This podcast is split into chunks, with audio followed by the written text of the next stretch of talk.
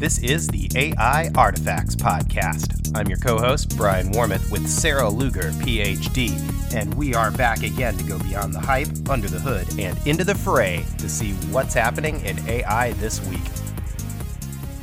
Ho, ho, ho. This is the last episode of the AI Artifacts Podcast before holiday break. The ho- week of the holiday break for everybody. We hope you're all safe and traveling or at home and healthy uh, Sarah, how you doing? I'm doing great, and also psyched that I am healthy, and just wanting to send a note out to everyone: stay healthy. There's a lot of gross stuff going around. It is um, the truth, so yeah. the absolute yeah. truth. Uh, and I've got a very special continuing holiday theme, Two Truths and Let AI for you today. We didn't get much holiday specific news. I was actually hoping for more specific holiday news in the big headlines, but that's not where fate took us this week. Uh, you brought up this first story you want to talk about, and I think you've got a lot of opinions yeah. on face recognition. Tell tell us about what happened with Rite Aid. Okay, so you know, happy holidays, ho ho ho. Let's talk about facial recognition and privacy of your personal data. Okay, Rite Aid has agreed to a five year ban from using facial recognition this week. They were using this technology and it was unfairly targeting people of color.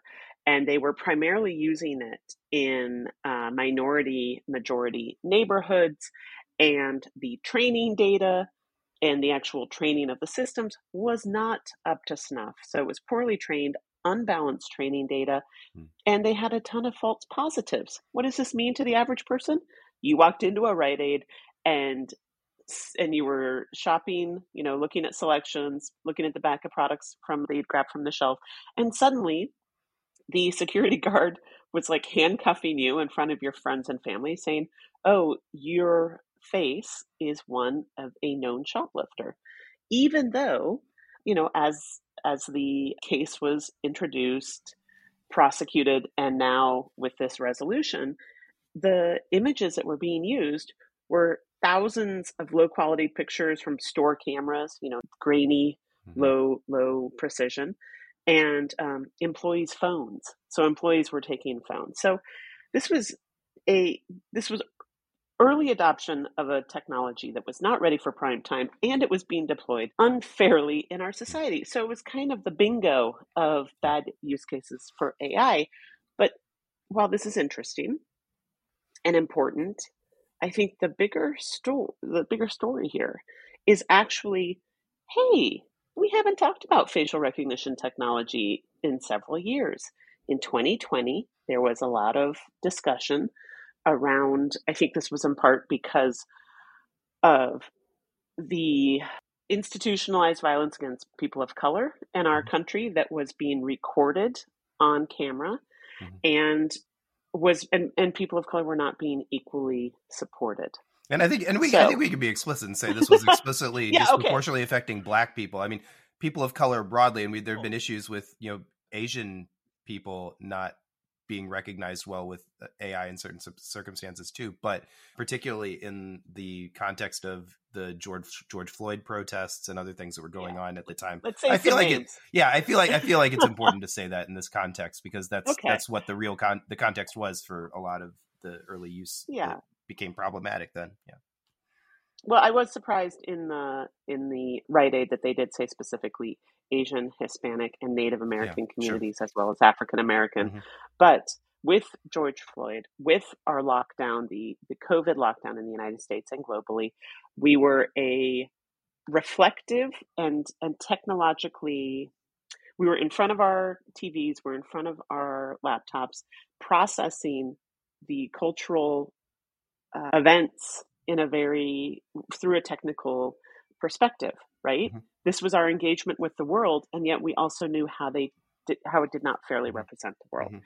so what i think the big story is here is that in 2020 many hyperscalers said that they were going to stop selling facial recognition there was there was a movement to, against that yeah. And you may you may yeah.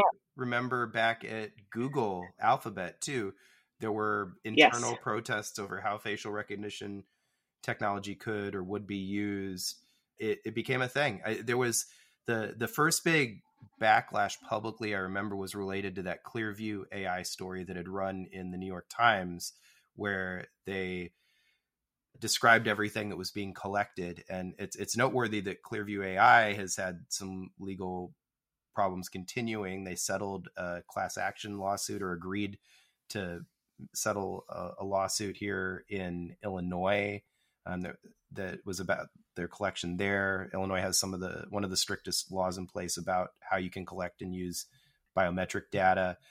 And you know, I want to point out two other things here with Rite Aid as well because they're in a they're in a very tricky position as a company, both in terms of the uh, bankruptcy that they've they've entered mediation because of some issues re- surrounding their uh, the opi- opioids epidemic in the United States and lawsuits brought against them as a, as a result of that.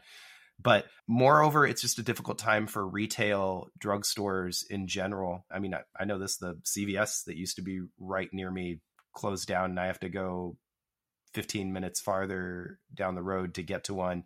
It's tough. Amazon's been competitive with these folks, and they are looking for answers. There's also the issue of right now. There's been a a lot of blame put on shoplifting, and it's gotten a lot of focus. the The National Retail Federation recently retracted some stats that it put out about the impact of shoplifting. Target closed a number of stores recently or announced their closures. I don't know how far along they are with those, but shoplifting was blamed. But there's been additional reporting that maybe shoplifting was higher nearby at other stores. So I think they called into question how important it was. Sometimes I think in these things uh it gets blamed, but it might not be necessarily weighted in real life as importantly as it's weighted but, in the press releases. I, I totally agree. Also, we're using this word shoplifting. We're talking mm-hmm. about organized retail crime. This is where folks come in as a group, grab a bunch of things off the shelves, and oh, leave yeah. en masse. And it's hard for ORC um, as security, organized retail crime. Oh, yeah. so I think that there are many learnings, but then to go back to my other question, which is, what are Amazon, Google, and IBM, Microsoft doing? Because in 2020, they all announced that they were going to stop mm-hmm. selling to military and police. And I was looking into this and I have not found, um, you know, it, it was a big deal. They said they'd stop selling for a year, they would revisit it. And I will share any information in our notes if if there's more indication of what they are doing now. Yeah, I'm not I'm not up to speed on that. I'd, I'd like to know where that lies right now. I, yeah. There was another story you brought up too, which was this uh, Madison Square Garden instance, right? Yeah. talk about that? It's holiday related. Sure. It with the Rockettes. It is it, it is holiday related, and this is and the Rockette story was actually from the last holiday season, mm. but it it basically a woman who worked for the law offices that the Madison Madison Square Gardens, the owner mm-hmm. Dolan family, mm-hmm. owns also Thirty Rock, where the Rockettes perform, mm-hmm. and the owners have vendettas, personal vendettas against many people, yeah. and one of the ways that they enforce that is that if you work for if they don't like you and you work for firms that are suing the Madison Square Garden group, they will put your face into a system and you will not be allowed to enter any of their properties. And so there's a great story or mm-hmm. terrifically terrible story about a woman who was taking her daughter to an event, you know, a group of uh, mm a holiday, a school holiday event. It might have been the Girl Scouts. And, Very normal New York activity. If you've got a, a, child's group to go into the city and go, if you're in the city, you take the kids and go see yeah. a Rockettes concert. I, yeah, very common.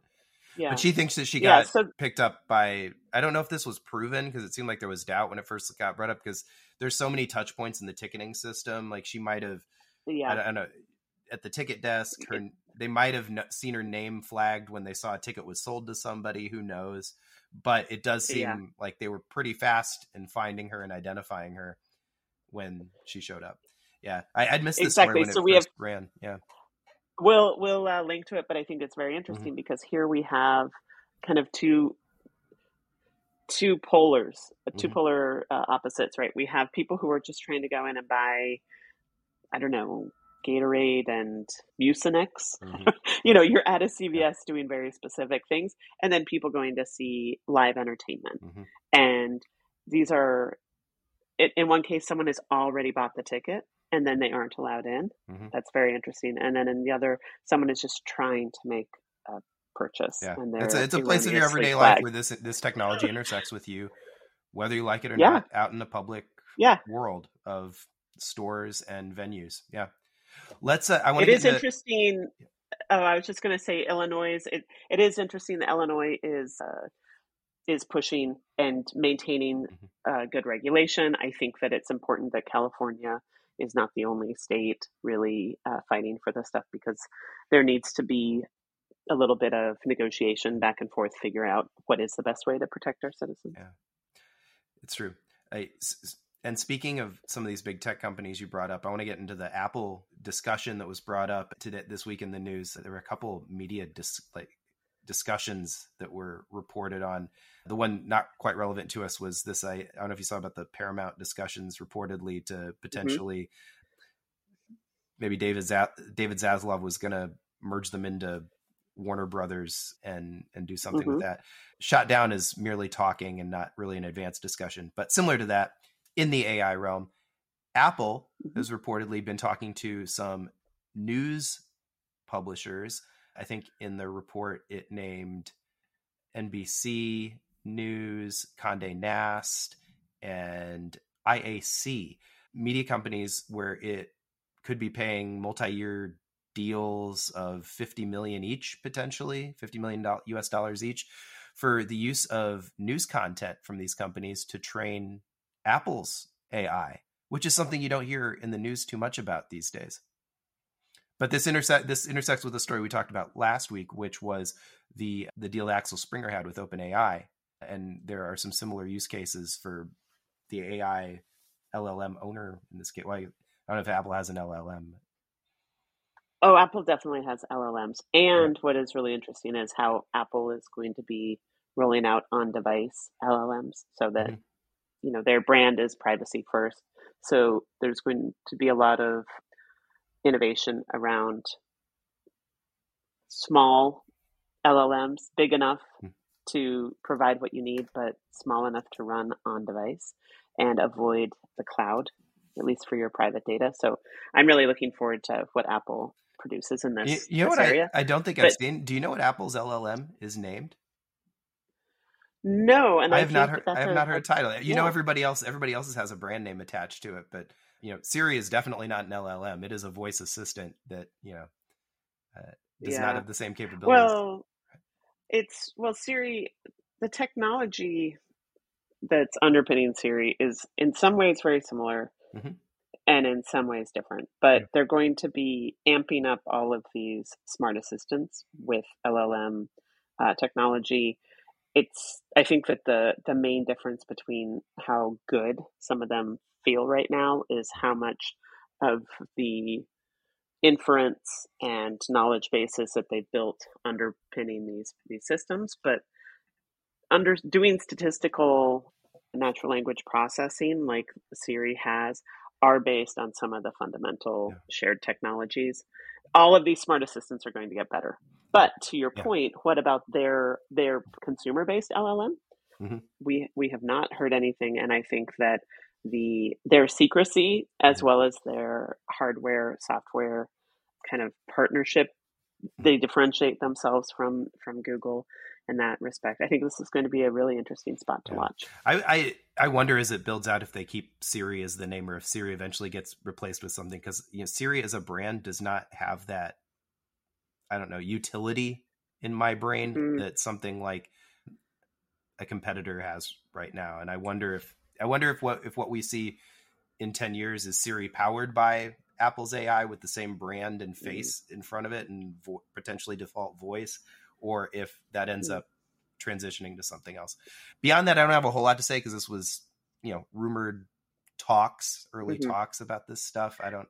There's. It's not like there's been a deal made, but but it does tie in to what you yep. to what we yeah. discussed last yeah. week exactly yeah. And, it, and, i have the same underlying ultimate point to make which is you know these companies are going to make a decision and the choice they're going to make here could be are we going to make short term big amounts of money in exchange for training something that puts us out of business a few years later and that's i think the strategy consideration you have mm. to make if you're if you're in this position as a media company i agree yeah let's get okay. into one more I, I, want to get into the funding before we go to true truths and uh, two yeah. truths and lay ai this week so back to the companies that we've been talking about for almost every episode i think on here. Openai is reportedly trying to raise a new one a new round of funding at a 100 billion dollar valuation. Uh, this is reported by bloomberg.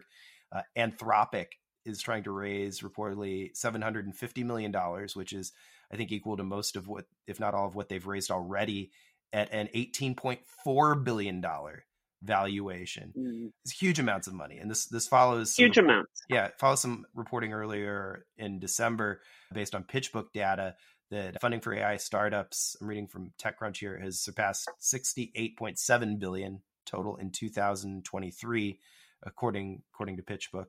And uh, TechCrunch took an interesting look at this to say that you know, yes, there's been this, this, many billions, which is insane, especially given the last couple of years of venture funding falling off a cliff. But really, there's been a select group of companies responsible for the vast majority of it. There's, you know, yeah, yeah, that's where it's going. I I, I agree. I, I feel like that number sixty eight point seven billion is very impressive mm-hmm. but it really skews just to a, a handful of companies. Mm-hmm. And with OpenAI trying to raise a hundred uh, at a hundred billion valuation two months ago during the a month and a half ago, I don't know what should we call it, the OpenAI drama week. Just they, anchor it in your anchor in your brain as having essentially been the week before Thanksgiving. I'll, that'll always the be the week before, before Thanksgiving. Thanksgiving. in my in my memory. Okay, for 2023. The the week before they had two weeks before they had their one year Chat GPT birthday, they had their internal meltdown. And the numbers being thrown around that based on funding and their valuation, they were looking at $80 billion.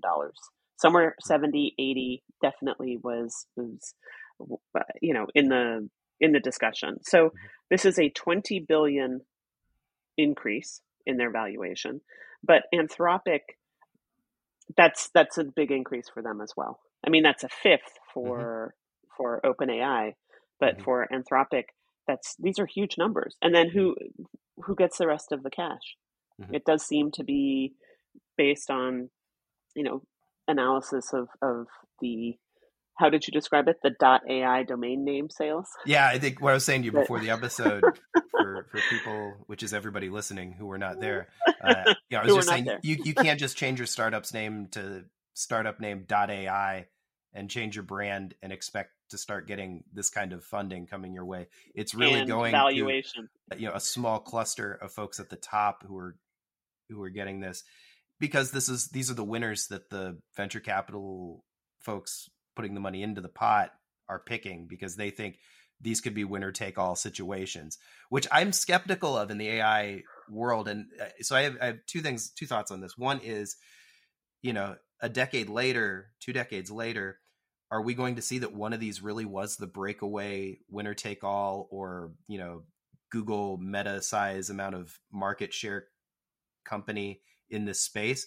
Or are we going to see a world where because these AI models are training off of each other and deals for data have been brokered and scattered across everywhere, that you've just got a, a more, I don't know if you want to say commodified arena for this technology use?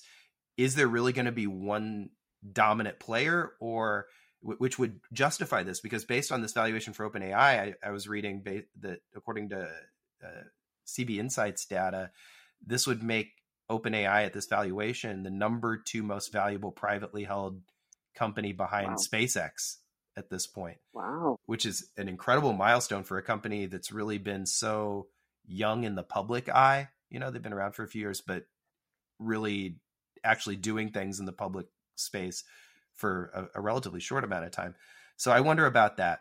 And I think that's really an open question and that's a big gamble.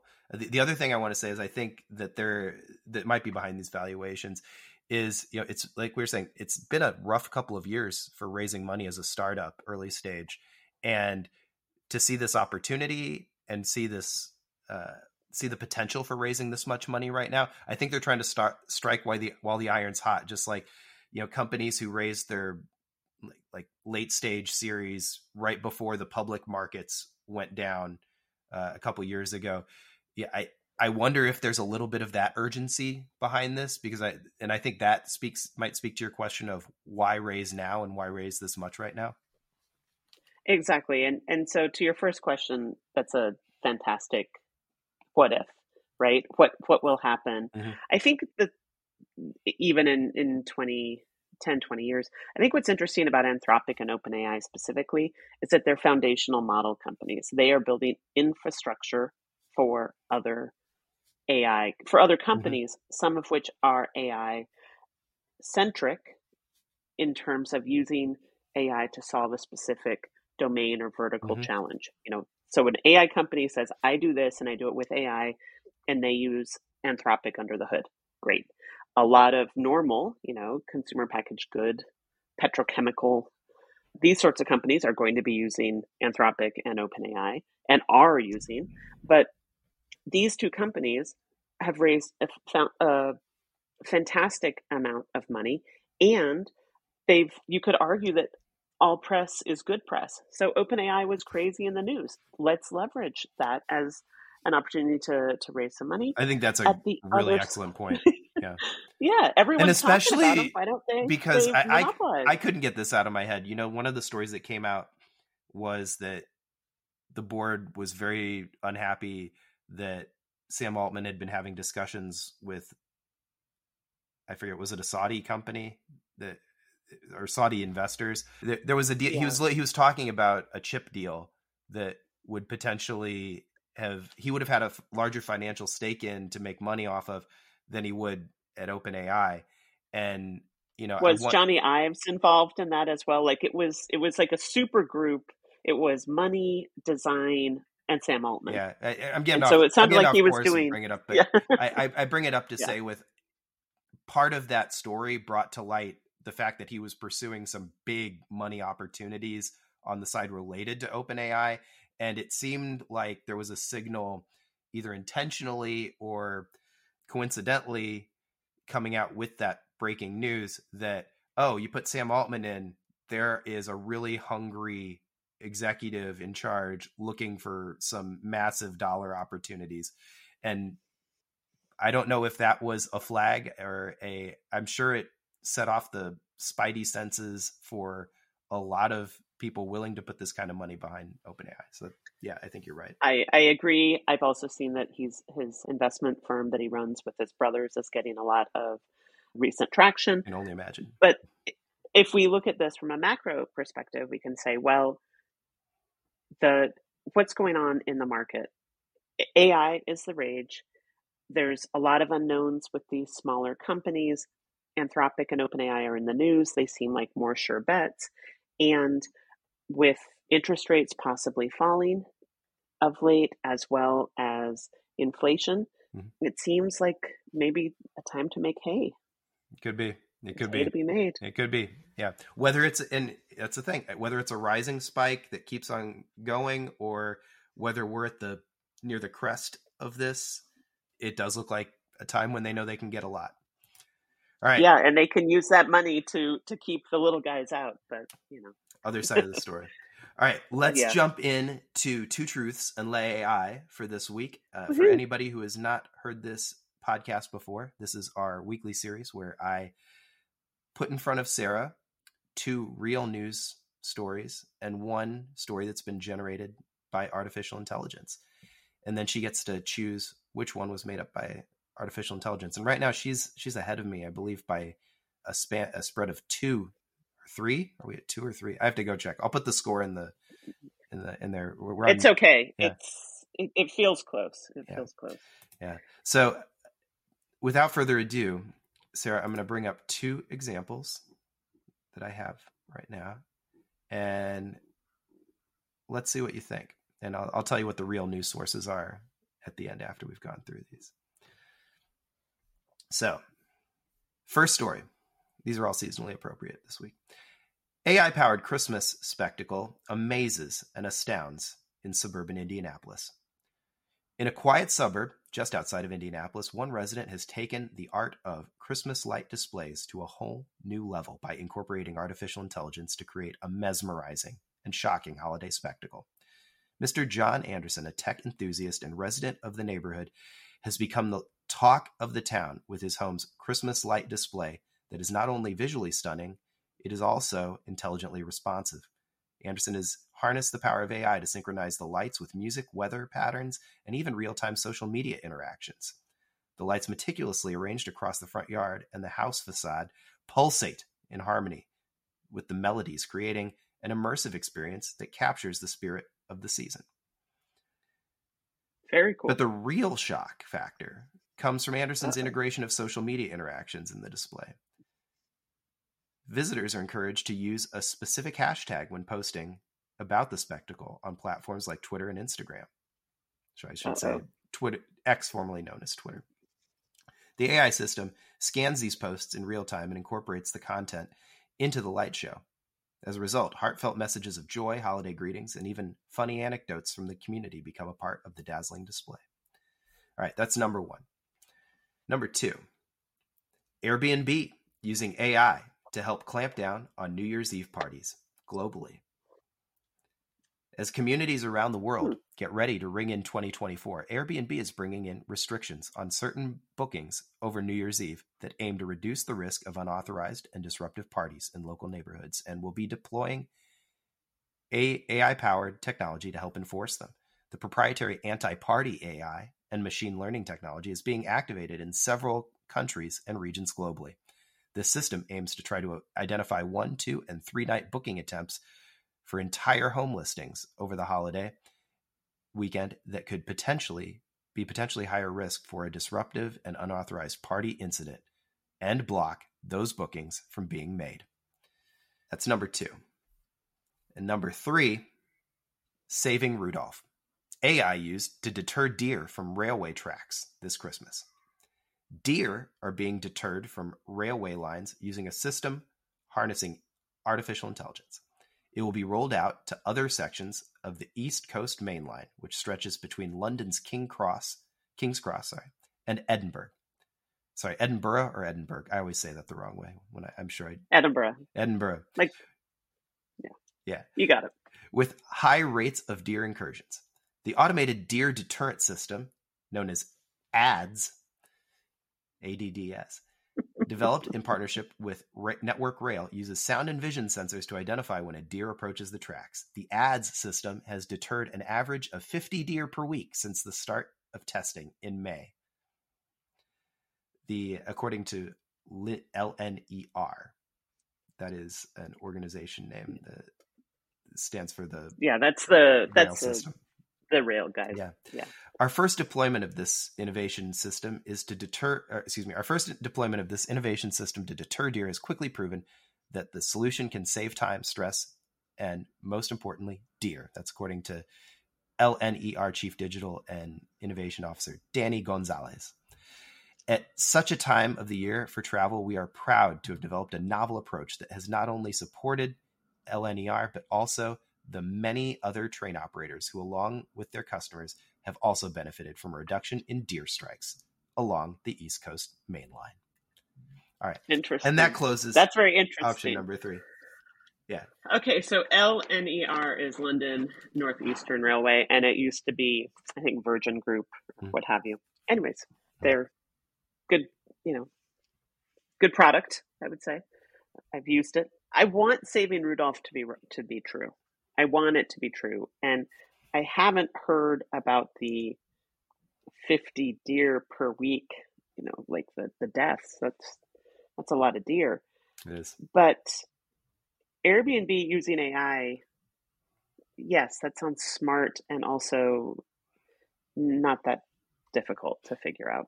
I think that the first one I think it's I think it's iffy to have social media, especially without a filter, because then someone's going to walk up to your house and or like think of you know what's his name Griswold Clark uh, Griswold from yeah Clark Chevy, Chevy yeah, Chase's character from National Lampoon's Christmas Vacation. he had a you know he was had a competitive and this is I'm sure a part of a lot of at least North American mm-hmm. tradition of competing with your neighbors for best light display. So I could imagine a neighbor would use this to say explicit or terrible things. And so that would ruin the spirit of Christmas with their mean meanness. Also, some of the wording, it seemed very, it seemed very chat GPT. And that that was something about it seemed a little chat GPT like. And I want Rudolph to be to be. So I'm I'm going with kind of a desire to want to save some deer.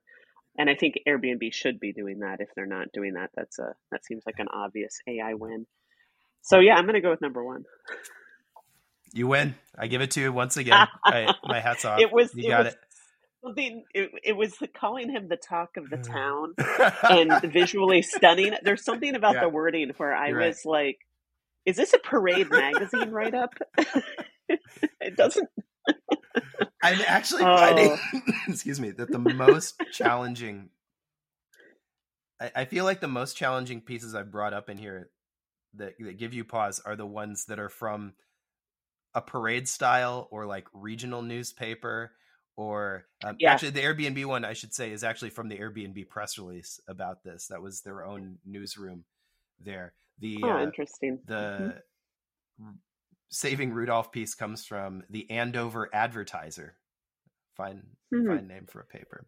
And yes, that mm-hmm. is real. So good. I hope they're saving good. Some, saving some lives. One deer at a time. Oh, awesome. A wonderful, wonderful win for you to go out on before before we come back after the Christmas break here. All right, I let's go in. We have a we have a great interview ready for you that I'm going to cut over to now. I am so excited to introduce today's guest. Thank you, Fabian Baier, for joining us from Pulze AI. He started his first company right after the dot com boom in 2003. He built data centers and provided hosting solutions after that. Game server hosting provider situation morphed into what we now would describe as a cloud hosting provider, so Prescient. He also worked at Mesosphere on distributed systems. He built data science platforms. I can continue, and you know what? I will. Open source Kudo.dev as a CNCF sandbox project, worked at Freenome and biotech looking at curing cancer. So he's he's been on the right side of a few things, although that I might note that's not quite there yet. But he quit to start Pulze AI less than a year ago, about eight months ago. And Pulze AI is in the large language model space for enterprise. And so it is with great pleasure that I introduce Fabian Baier. Please join us. Thank you. Thanks for coming on, Fabian. Thank you for having me. Very excited to be on the cast. Yeah. So t- tell me what it was like. Started. What made you want to start an AI startup?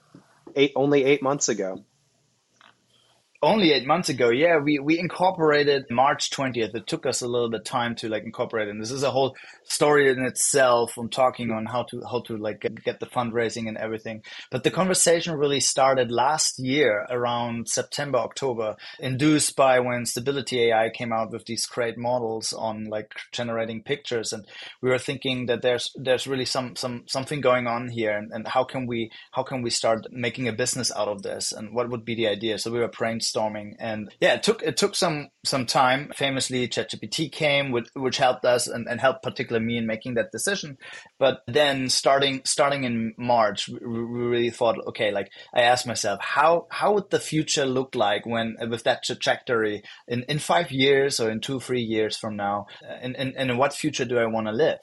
And and really what, what stood out to me was I, I, think there will be millions of these large language models and, and and there needs to be it's sort of like the next wave like we had with cloud computing and there needs to be or there will be many platforms that are like so forming and I want to be part of this. And I think we should build uh, a platform that that helps you like during your journey with all of that. And so yeah that's that's how the idea of Pulze AI came into life.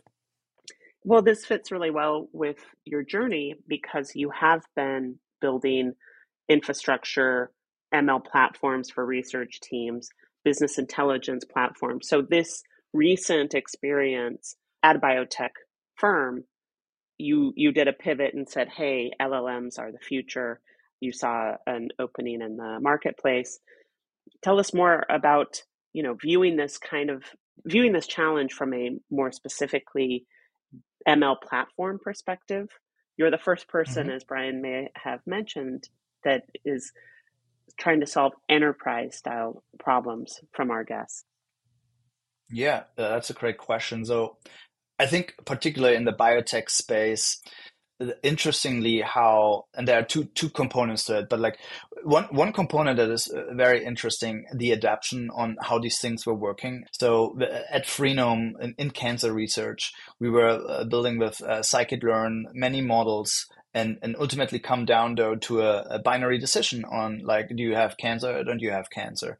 And what stood out for me with large language models in the thinking of as a, a large language model as a um, compiler if you will or part of an operating system that you now you can just articulate your classifier in, in, in very good like hopefully proof prompt engineering through very good verbal language and and get the same sort of like uh, utility out of it as if you would have built it like before then. And, and so that enables i think an entire new set of innovation and um, also how what applications can be built particularly also in the enterprise uh, space. You can think about also like social media or so like generating blog posts tweets access or posts there and so there's like now it's really you don't need to be the coder uh, to to build something as complicated like a classifier. We we do this actually with the first thing that I started here at Pulze AI was hey GPT-4 come up with the top 20 categories in the world and then generate me in that sort of synthetic data generation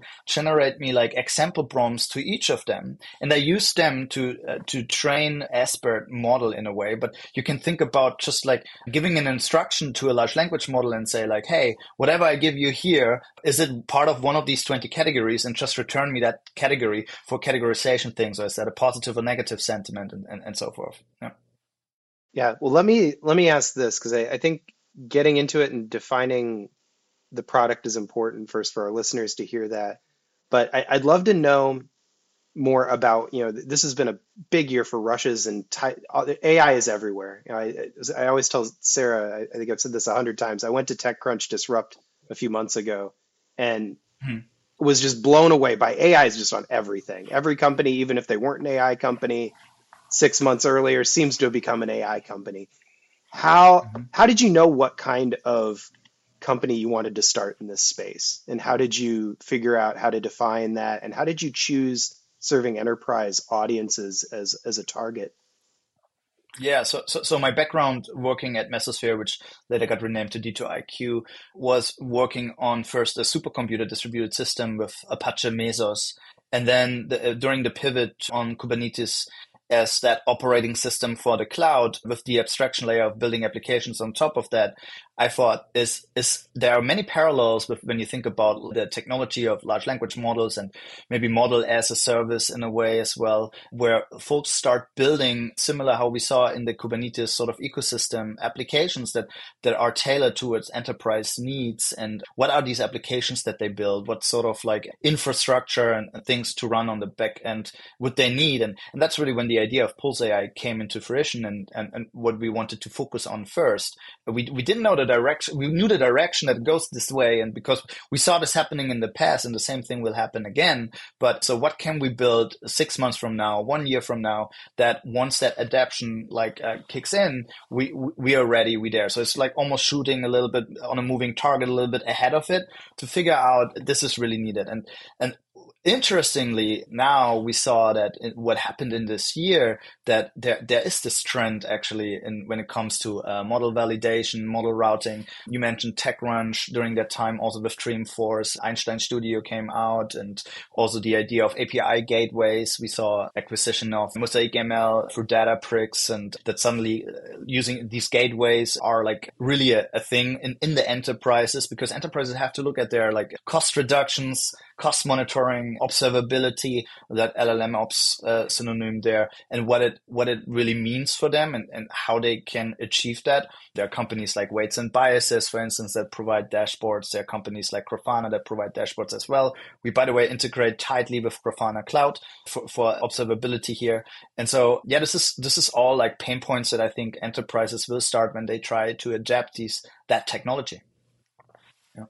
And and I know one of the things I found most interesting is you know you, and other companies have chosen this as well is to have a you know multi LLM approach where you're bringing in and mm-hmm. leveraging mm-hmm. different large language models, which is brings me to a question I really was excited to ask you about because I love perspectives on this. You know, what do you see differentiating these LLMs right now from each other, and what do you see driving user interest in choosing one versus another? And what does that look like? You know, I, I have experience with a limited number, but what is that marketplace like? And do you think they're well distinguished right now? And, and in what yeah. ways? Yeah. So I think notable models, like I, I looked back this year and I thought it, it starts on March 14th when GPT-4 came out. Yeah. So this was just also for reasoning, uh, a very big, I, I think, gain there. And then, but though May 8 already, GPT-4 32K came out with a very strong focus on the context and just like increasing the context window and just adding more information because it cannot just hold as much in its short memory. I'm Dory, I'm suffering on short memory loss sort of thinking and then from there you also saw that there's some like innovation when it happened with the parameters like with, uh, mpt 30 billion that came out on june 22nd shortly followed also with more open source models with llama 2 70 billion july 18th which happens to be also my birthday. So I'm, I'm a big fan of open source and i think also what happens with llama 2 is that now this is for enterprises even more exciting because they have these open source models that they can like tie together with their proprietary data which and gpt-4 although they just announced recently the OpenAI, the uh, sort of like partnership with Axel Springer, for instance, to get even more yeah. like access to data sets. But uh, you having your proprietary data is, is, really data is the new oil in a way. And so enterprises really need to, uh, should know that this is really your unique selling proposition, your defensibility, the data that you're sitting on. And now you have open source models and can like marry that with these, with these models to gain actually value out of these data. So I'm very excited about also seeing that trend towards open source to sort of the increased context size with Claude and Claude 2 that, that came out, I think Claude 2 November, uh, 2.1 November 21st. We saw GPT-4 preview coming out and we saw also Falcon 180 billion. Those were my highlights. And then most, most recently, I think with uh, Mistral, Mixtral 8 by 7 billion, on December 11th, a couple days ago. That shows sort of this sparse mixture of expert architecture that comes into place, which what we're doing at Pulze AI, we sort of, we, we didn't think about it at that time that much, but this is sort of what we're building, but on a massive scale with all of the large language models out there, not just like marrying, marrying it into one single model, but actually coming back to what GPT-4 really is. And there's enough papers that shows that there are multiple uh, domain expert models under the hood. We just applied that concept of the entire, on the entire space of, of large language models to identify which is your uh, expert model so you don't have to do it so i think that's very exciting and, and as a development to see how, how fast this increased also this year uh, that was a fantastic summary of some of the releases over the past year a few things I'd like to say. That was one, one, year. How crazy is that? yeah, that was right. yeah, exactly. yes. Um, yeah. And while while you were kind of reeling off those dates, I I remembered exactly where I was on many of them myself, and also shout out to a fellow Cancerian. Woohoo!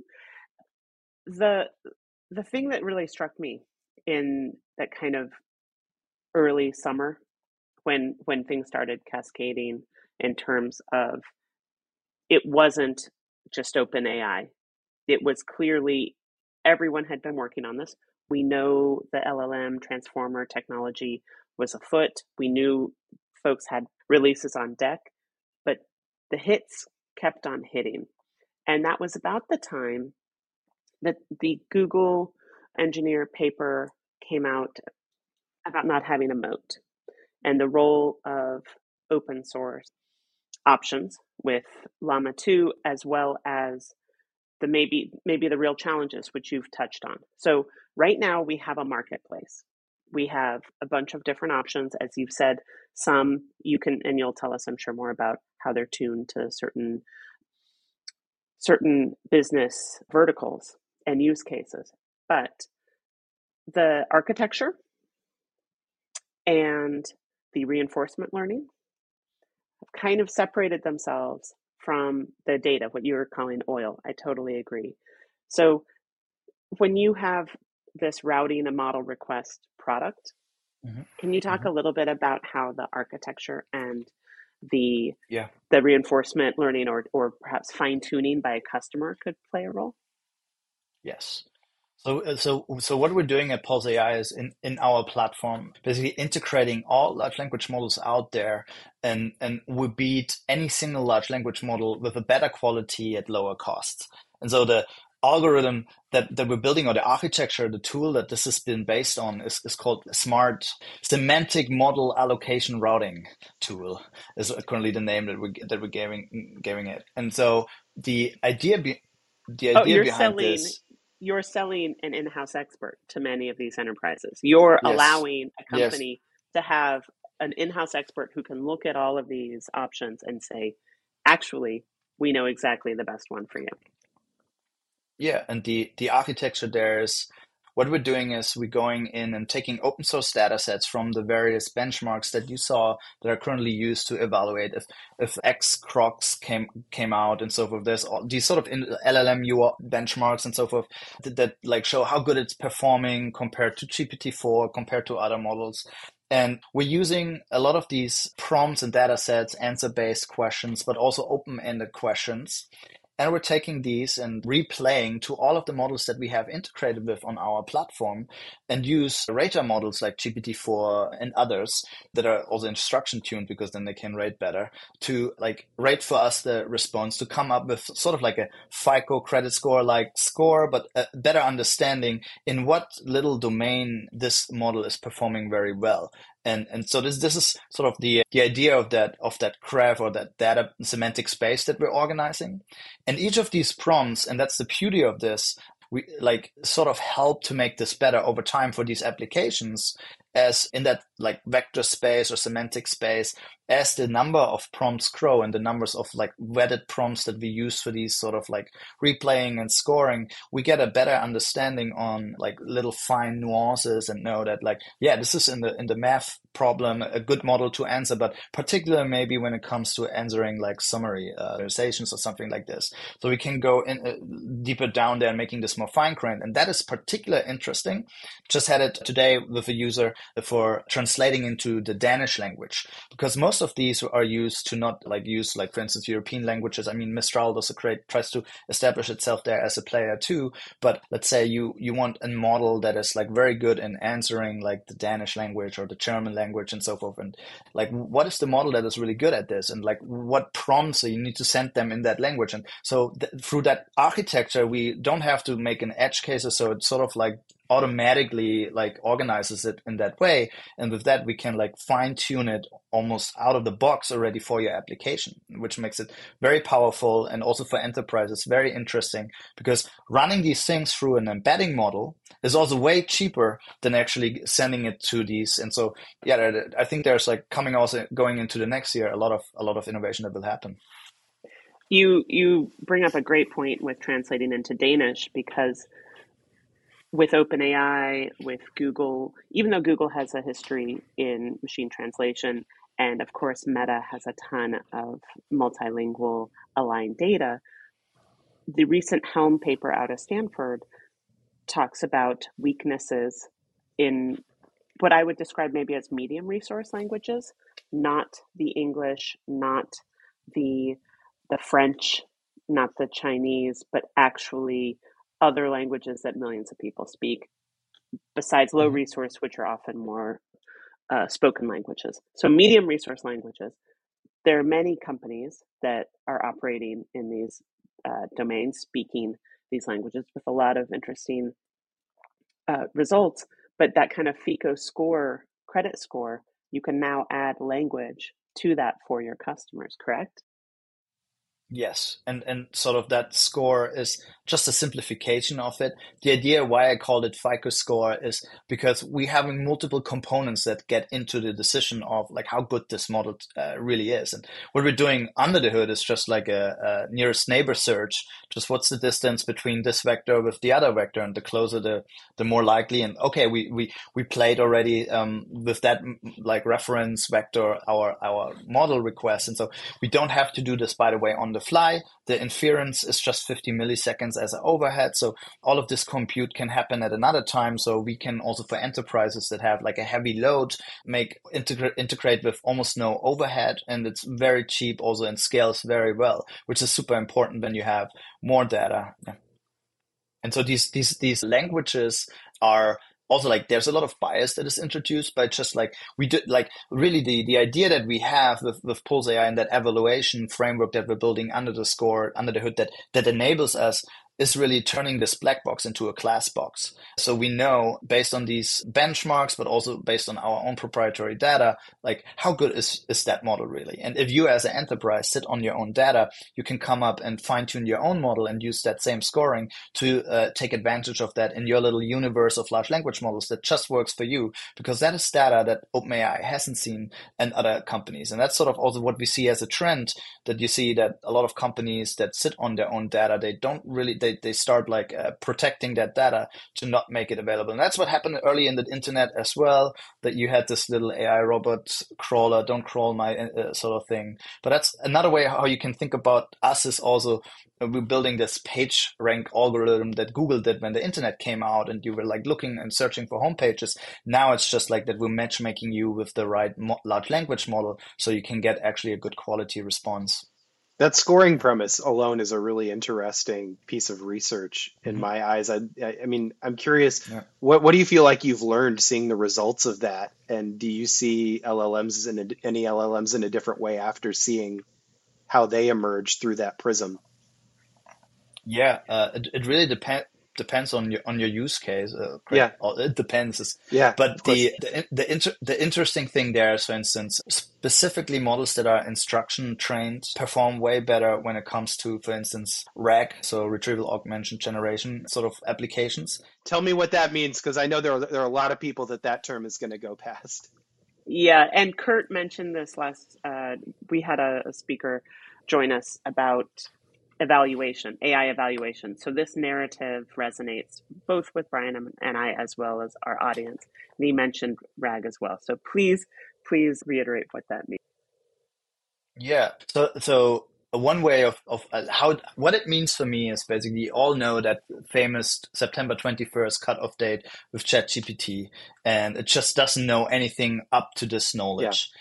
And so through RAG, you have the option to take a foundational model and introduce new knowledge to that model. And that's why, by the way, this context window size is so interesting because you can introduce even more knowledge to it. So the reasoning can become better and better and better and that's why we see mostly driven by that the idea of like having these big context window sizes in my opinion so that you can like take you don't have to have that costly training process but you can go one step further which is just like introducing in the prompt just new knowledge and taking that as sort of your reference and do that. Because these also another interesting part is that these large language models are stateless.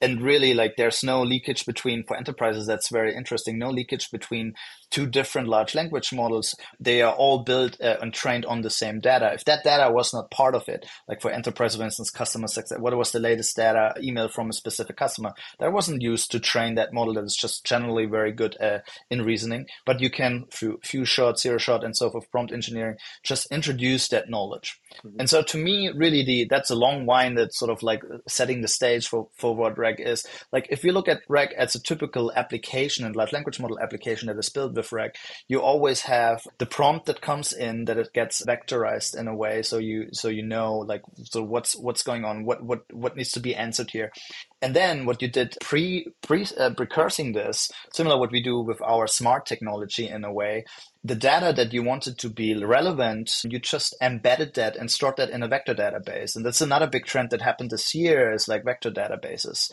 left and right. And so there the very famous one, Pinecone, ChromaDB, pgvector, Weaviate, another one from the Netherlands. And so what happens there is that that data is basically vectorized. And then same way here through semantic search, you find the data that is most relevant to that prompt that you asked. And then you can look this up and just like introduce that in the prompt that you then send finally to your model. And then that is making the answer better. That is like introducing new knowledge to that model. You don't introduce new knowledge to the model when you do that fine tuning. That's more like teaching it that skill about it. Answer always in the style of Steve Jobs or so, or as answer always in the style of giving me a JSON response to that or categorizing on that. But you don't introduce new knowledge to it because you can't. It can't like do something new that it hasn't seen yet. Yeah. So I can I can try to reiterate this maybe in a in a more general use case. So with LLMs, mm-hmm. the data is vectorized. We can we can go deep about the technical approach, but it basically means when you're generating responses, the responses are based on mathematical closeness, you know, actually geometric, but closeness of the words statistically to each other. So when the data was scraped for GPT-4, September 21st, 2022, I believe, what that meant, and so number one, that's old data, as Fabian was saying, what that meant is the knowledge of the system was based primarily, the data knowledge was based primarily on that scrape. And for real enterprise solutions, where you go in and maybe ask a, a question of your intranet, this information that was not included in that scrape, or even needs to be more uh, novel, it actually needs to be lively and relevant because uh, we all know that timeliness is such a key part of that. What you can do is vectorize your own data and with that larger context uh, model, the window with larger context window models, you can now get, you can include more information in that retrieval, and you can get a more timely, customized response. And this is this is an absolute game changer for enterprise because while ChatGPT, for example, is kind of a fun parlor game, this allows you to use the underlying technology with your personalized data without these larger companies having access to your data. Yep, and it comes also comes also with some security issues, right? Like, is the customer data then suddenly exposed? Do I expose my social security number and so forth? And so we see like these sort of policies enforcements on top of that as well. But the the, the, the main like like benefit that I see in RAG is really that you can introduce your own proprietary data without having to train that model from scratch. And then you can of course put like some filters on it because it's very raw in a way. But that enables like many use cases in the enterprise, but also small businesses that are like really like I think will, where we will see way more applications uh, starting into the new year. Yeah. Let me. I, I've really got I think two more questions for you here. Fabian, mm-hmm. a big one. You know, I, I, see you serve a large range of use cases or you know, sectors, shall we say, R and D, marketing, sales, legal, etc. I'm curious to know how you, where you started in all that. Who do you started to serve first, and what what are the common threads through all those sectors that that you found in terms of what Pulze AI is able to do? Yeah, I think uh, so. We talked to hundreds of companies and asked them sort of what their pain points were, and and what stood really out was the evaluation of the quality, sort of that trap that you're locked in with one model provider. We saw that yeah. happening, uh, the ven- the vendor lock in happening in, in the last move uh, to, to, cloud providers, mm-hmm. and then uh, we saw that all cloud providers sort of specialized in their specific niche, and even smaller ones for specific various aspects. So we see that happening again. And that was a big pain point, particularly for enterprises. There's this FOMO currently that every day there's another new model coming out that is better. What doesn't change much is that the data is with you, but there's this new model and, and you just want to go into that sort of frenzy and you want to know, is that new model maybe working for me better? And the switching cost of this is just huge. And then at the same time, also like we see some like price pricing strategies that happening. We saw that I think like Together AI do, did some price cuts, 70% of what Mistral is doing and so forth. So there's like happening already between the foundational models, like who is the cheapest one with the highest quality and so forth. And we're right in the middle of this, sort of as a broker, if you will, that spots for you for that specific like request the best quality to the cheapest price. And that is enabling and helping a lot of the enterprises that have for 2024, like cost reductions, cost monitoring on their like roadmap, an entire like new use case of getting like cheaper to the same outcome and reducing costs when it comes to, for instance, like their implement Gen AI strategy, large language model adaptation, and so forth. Yeah. It's it's so thinking back to all the research you did out of the gate, looking at pain points and and figuring out use mm-hmm. cases, and thinking about where you're at now. You know, what are your impressions of what a lot of these enterprise? What are the most common things these enterprise companies are trying to do? And I, what I'm asking is really to get beyond the, you know, save money and make workers more efficient, right? Like when you get a level or two below that, what are the tangible, real things they're asking? Make what are the asks that you know Pulse IA's platform is getting? That I don't know. What what has surprised you? Are they getting smarter about what to ask it for? You know, what have you what have you learned about this? Yeah, that's a great question. I think for it, it depends on where this enterprise is mm-hmm. in the world. I think European enterprises have a strong focus on data compliance and GDPR and so mm-hmm. forth. And that is like a lot of like blocking the sort of adoption of that new technology. We mm-hmm. saw that I think recently Europe came out with sort of the sort of the the AI sort of policies, how how to adapt that, what's good, what's bad, and so forth and that is that is i think at the forefront for for many big enterprise companies first in order to take this into action sadly. It's sort of blocking in a way. And i wish to see see this like like you know being driven uh, like way faster and adapted way faster in these but i think the the the, the number one pain point that talking to developers within these which all by the way but have the side projects and experience with these applications and and really love them the number one pain point that i saw there is really that the industry is so early and that's what i think pulze ai is solving as well that they and that's very pragmatic maybe but like i think that they saw that you know with, with, with one provider if i build this my application with one provider it, it, it follows that specific schema. And then i develop it with another provider it follows this other schema. As back in the days with kubernetes as well i built my application on top of aws or on top of gcp and once I got this lock in, then I would need to hire an entire new team to do that with that new application. Plus these new large language models that come out, they sort of, you need to learn how to address them, how to talk to them to get really the utility out of that, that you wanted. And that is super complicated. And you lose a lot of time of doing this or even just switching from one to the other because some things happen mutually exclusive, like the number of top end that you add uh, with one provider is sort of like not the default that has been set with the other provider. And boom, there you have it. And you can't really like move between these these providers very freely and easily. And that is what like blocks actually the developer really from like integrating that. So I, I think it's maybe also not so much a question of like what is blocking these enterprises, but I think the grassroots thing is really what is blocking these developers to actually start building very good applications on top of it, such as that the enterprise can see that there's really the value in it and then approves that and that's that's a and that's one thing of the things that we're solving with by unifying sort of the the format by unifying and, and running into these edge cases and solving them for you. So you have like a 20x sort of time safety which time is money. And so enterprises love this because they don't need to hire that expert. They don't need to run into the same issue again because so when you build a platform you're not integrating with just one and then highly specializing and overfitting for that one but you building that across many pro- providers. And there are more providers coming just today we just uh, got announced for, for Mistral, so we're part of the Mistral platform, which makes me super exciting for for mixed using Mixtral and seeing how this is performing.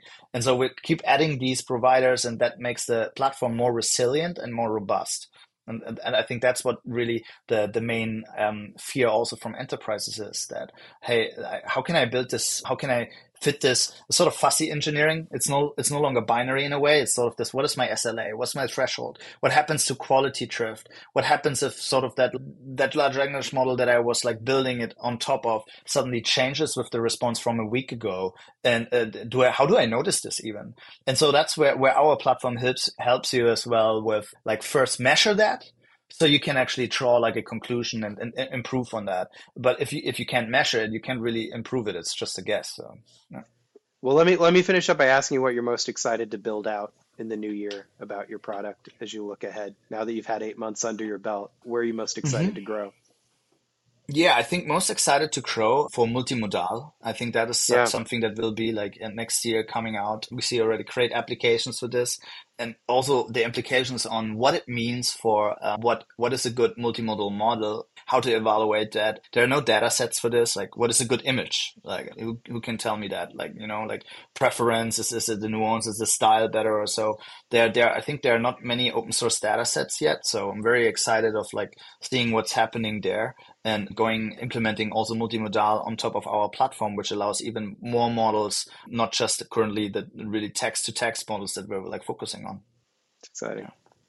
Footnote for the audience: We almost called this podcast the multimodal podcast. It was it was on the list. We almost. and another footnote, yeah. as we mentioned, we spoke to uh, Kurt Bollacker. He'll be joining us on another episode. He will have joined by the time people hear this. Yeah. Yes. Okay. He will have joined. I, I allow Brian to be the the table of contents manager, but we talked about evaluation open source data sets, how these data sets can be used, kept up to date, his role with ML Commons and pushing, you know, more rigorous evaluation across the board to as Fabian is working on increased transparency. I love this idea of a glass box as opposed to a black box. But uh, before we wrap, I wanted to to mention a couple things I thought were really interesting. So your background in cloud infrastructure, or you know what we would now describe as cloud infrastructure, has set you up to view this ecosystem in a very specific way.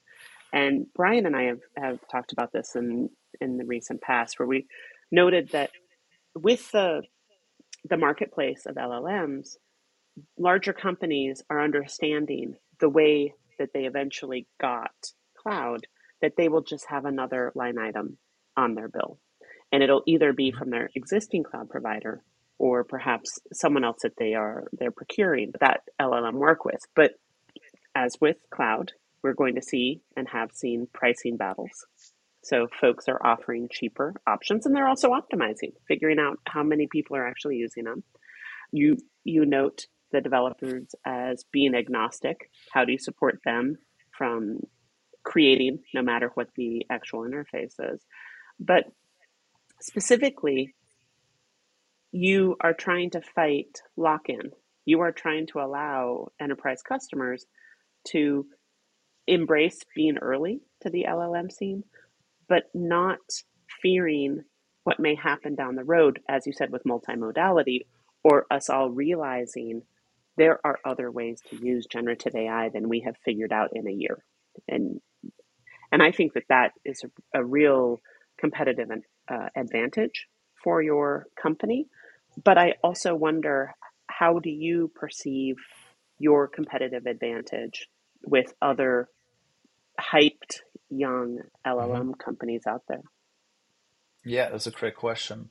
We see that there's like when it comes to this like innovation happening on on on the silicon part, like infrastructure, and then we see it also happening on the application layer and as sort of like there's a commoditization that happens with pricing at some point as well. But again we're, we're in the middle of this and we're benefiting from it because we're like participating as a broker if you will. And if we spot this like cheaper model for this case then like yeah this is this is great uh, really where the defensibility comes into place is i think the innovation on the application layer and helping developers innovate on the application layer. What does it even mean building an llm application? Sort of the time like safety that you have there like that you do it 10 times 20 times faster and so forth and building like a great tooling around this for yeah for application developers to like get closer and faster to their sort of like goal and not having to work on this. We saw this with AI ops too, where like everyone thinks, oh, you built an AI model and it's just like this AI model. But I think uh, with Andrej Karpathy's talk about introduction to LLMs, which is, by the way super great.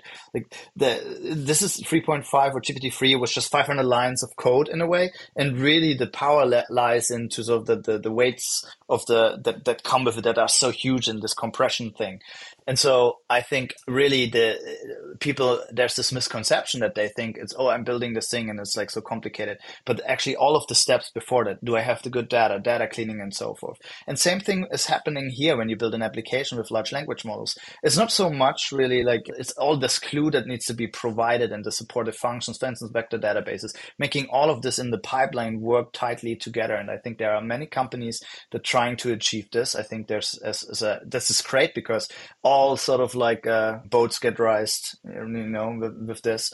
And and at the same time i think you get a lot of validation that you're really onto something. And and innovation and, and competition is also first good for innovation but also good for the market in a way. And and so that I, I really see that by us focusing on building tools that make the developers in big companies and small companies just more productive to get faster to their point we sort of like have our edge there and what comes out in 20, 20 months from now we don't even know yet. And so it's it's it's just being agile when it comes to that and agnostic that we can um, build a platform where we can like go with go with the direction is, is, is here the, the goal. And many of these platforms won't be around i think in in five years from now as well. So yeah but at the moment this is really where the innovation happens and because it happens so fast it's it's a great place to be Appreciate that. I know we're about we're on time, and you've got a hard stop coming up here. So, I, Sarah, do you have one more thing thank you wanted you. to add?